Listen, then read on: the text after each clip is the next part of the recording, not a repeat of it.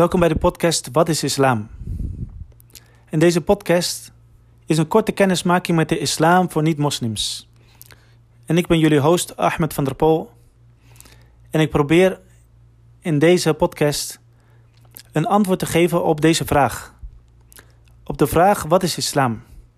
En deze vraag hangt samen met een andere vraag. En dat is de vraag: wat is de reden van mijn bestaan? Wat is de reden van ons bestaan op deze wereld? En de islam heeft een antwoord op deze vraag. Maar velen van ons kennen wel één of twee moslims, maar wij kennen niet de islam als godsdienst. En ook niet als antwoord op onze levensvragen. Maar de islam is niet slechts een godsdienst of een religie van een groep personen. De islam is een antwoord op deze levensvraag en op alle levensvragen. En daarom probeer ik met deze podcast iets uit te leggen over de betekenissen van de islam en de belangrijkste fundamenten van de islam voor niet-moslims. Op niet al te moeilijke wijze en ook op een toegankelijke en uh, duidelijke manier gebaseerd op de bronnen van de, van de islam. In essentie is de islam heel simpel. Er is maar één ware God, dus aanbid enkel deze ene ware God. Dit is de essentie van de islam. De islam kent maar één, één God, één schepper. En deze schepper, hij is, het, degene die het recht heeft op onze aanbidding. Deze schepper, die wij noemen Allah, hij is volmaakt en perfect. En hij gaat over alle zaken.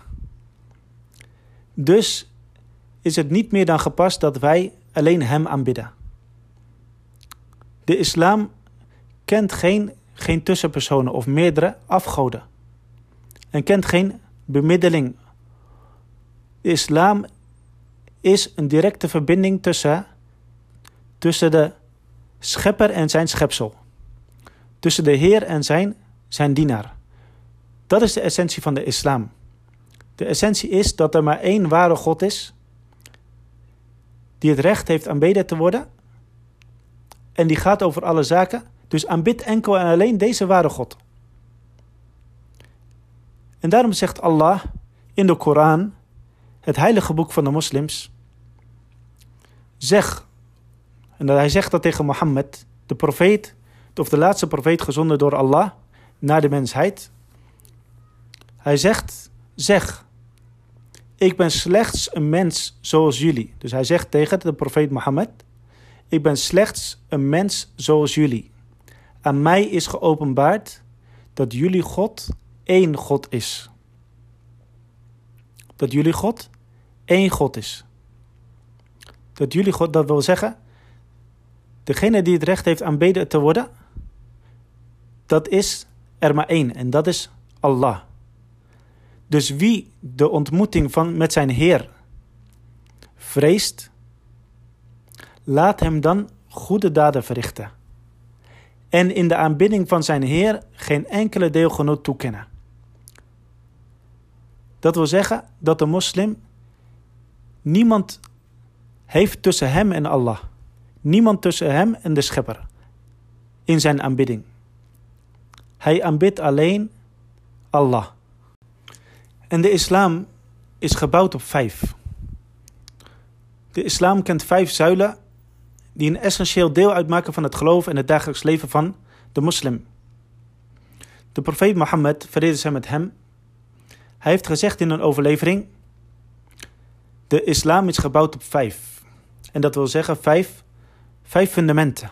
En dit zijn de vijf fundamenten die de basis vormen van het geloof van de moslim in zijn dagelijks leven. En de profeet Mohammed, vrede zij met hem, hij zei hierbij, de islam is gebouwd op vijf en hij noemde de, de volgende vijf. Hij noemde de eerste, de getuigenis dat er geen ware God is die het recht heeft aanbeden te worden, behalve Allah. En dat Mohammed zijn boodschapper is. En dit betekent dat iemand getuigt dat er niets is dat het recht heeft aanbeden te worden, behalve Allah, de schepper. En dat Mohammed zijn boodschapper en profeet is. Het tweede fundament, of wat ze ook wel noemen de tweede zuil van de islam, de tweede van de vijf zuilen van de islam, dat is de vijf dagelijkse gebeden. En de derde, de armenbelasting. En de vierde, het vasten in de maand Ramadan. De maand Ramadan, waarin de moslims een maand lang vasten. En de vijfde en laatste, dat is de bedevaart naar Mekka en de omgeving van Mekka. Dit zijn de fundamenten van de islam. De vijf fundamenten of de vijf zuilen van de islam. En de eerste zuil, dat is dat er geen ware God is behalve Allah. Of in een andere bewoording, er is niets dat het recht heeft aanbeden te worden behalve Allah. Dit noemen ze in de islam het tawhid. De vereniging van de aanbidding en het geloof in Allah.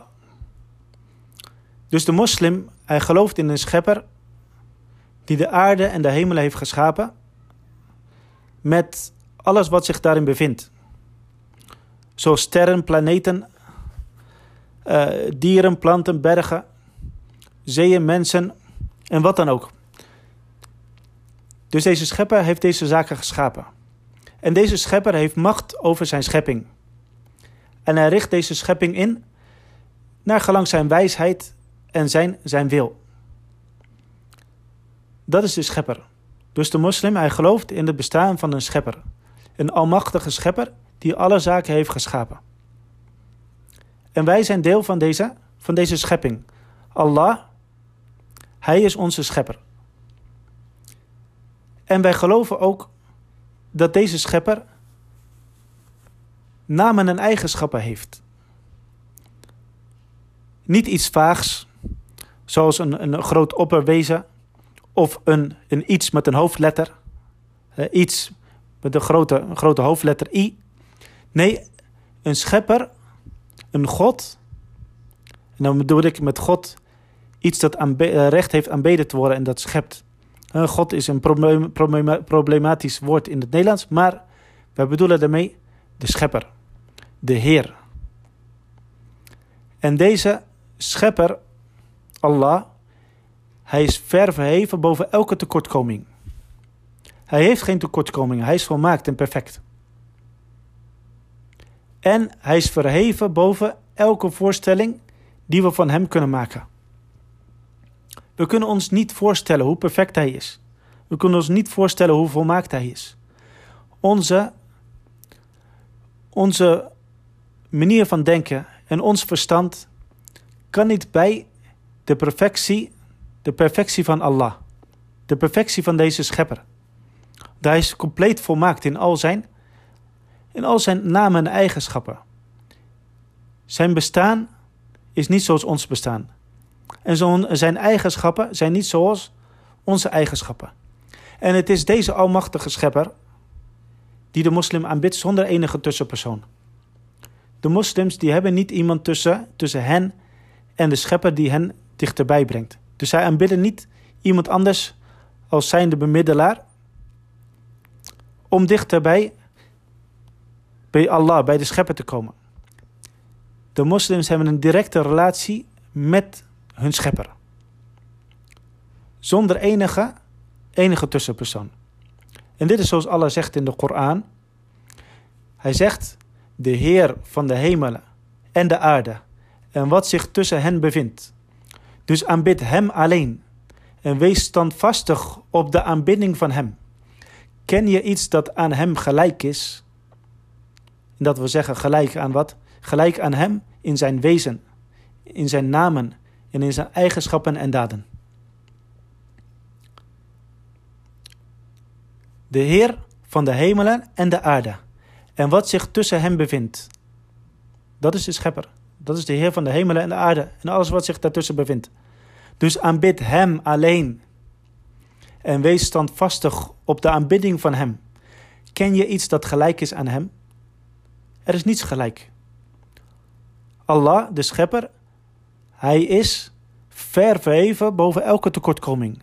En boven elke voorstelling die we van hem kunnen maken. En hij heeft macht over alle zaken. Dus alle aanbidding is alleen voor deze schepper. Deze schepper die schept en voorziet en doet leven en laat sterven. En hij leidt naar hetgene dat het beste is voor ons. Deze schepper, hij is almachtig. Dat is een van zijn eigenschappen. Of hij heeft vele eigenschappen. Het is niet iets onbepaalds. Deze schepper heeft eigenschappen.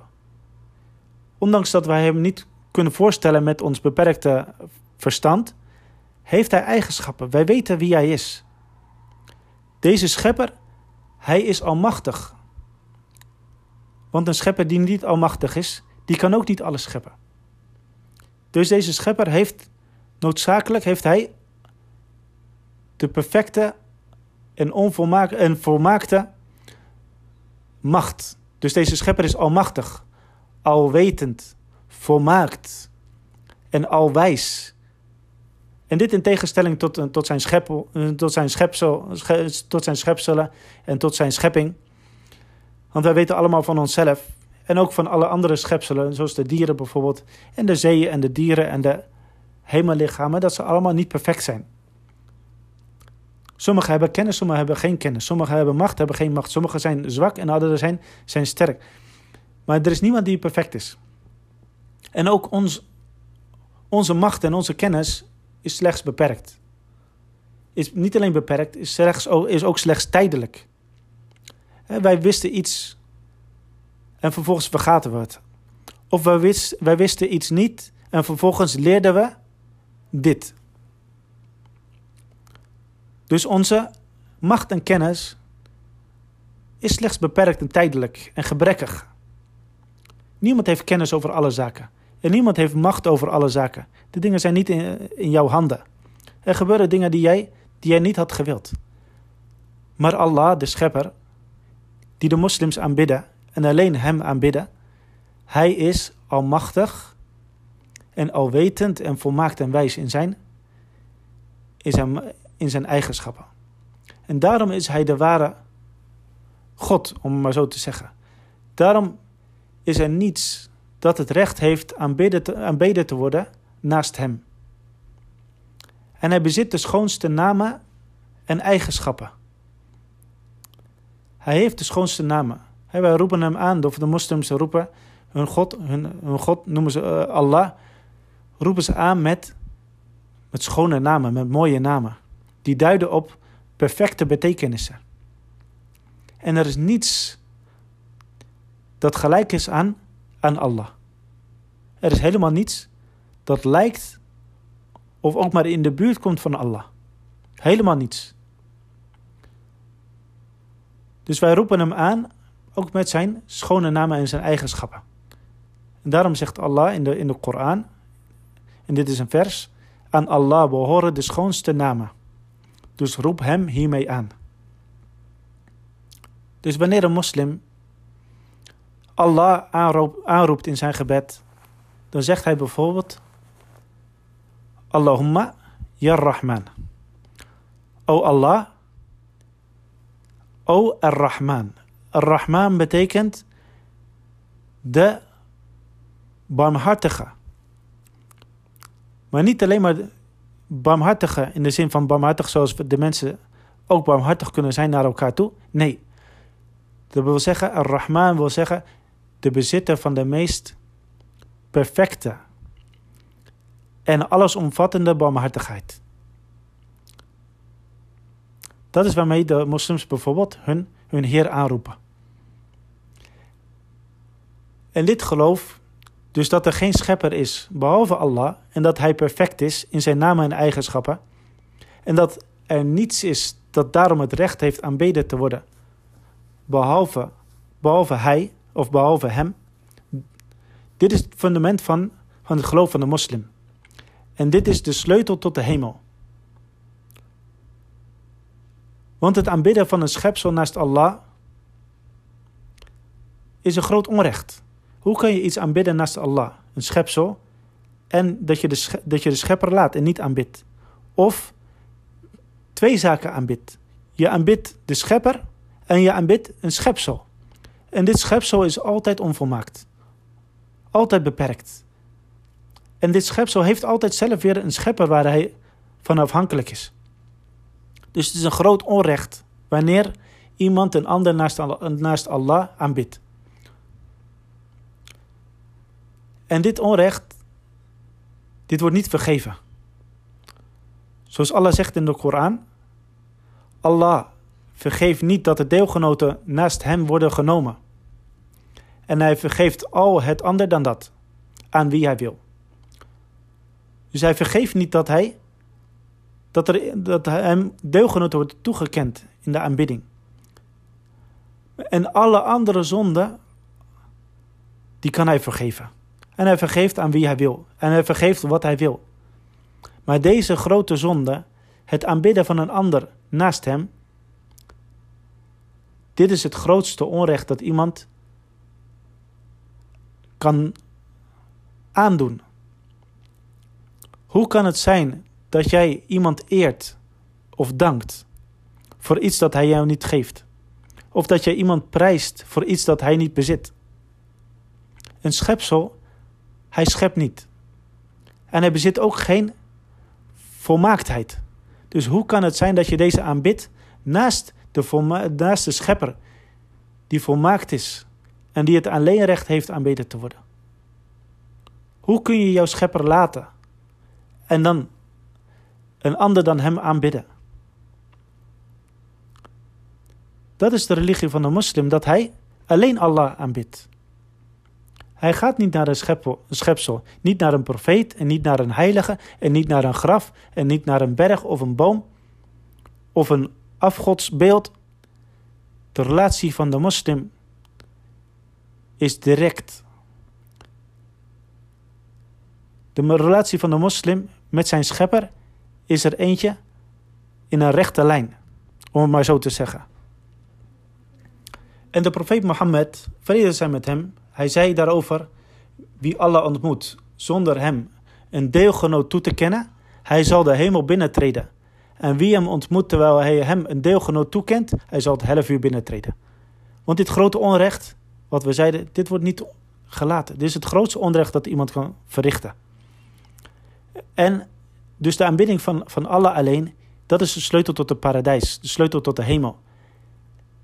En de persoon die anderen neemt naast Allah, andere zaken aanbidt naast Allah, wat is zijn, wat is zijn beloning? Wat is zijn beloning? Dat is dat hij daarvoor bestraft wordt. Want hij heeft Allah onrecht aangedaan. Hij heeft Allah onrecht aangedaan. En dit is het einde van de eerste aflevering van de podcast Wat is islam? Een korte kennismaking voor de niet-moslim. Tot de volgende keer.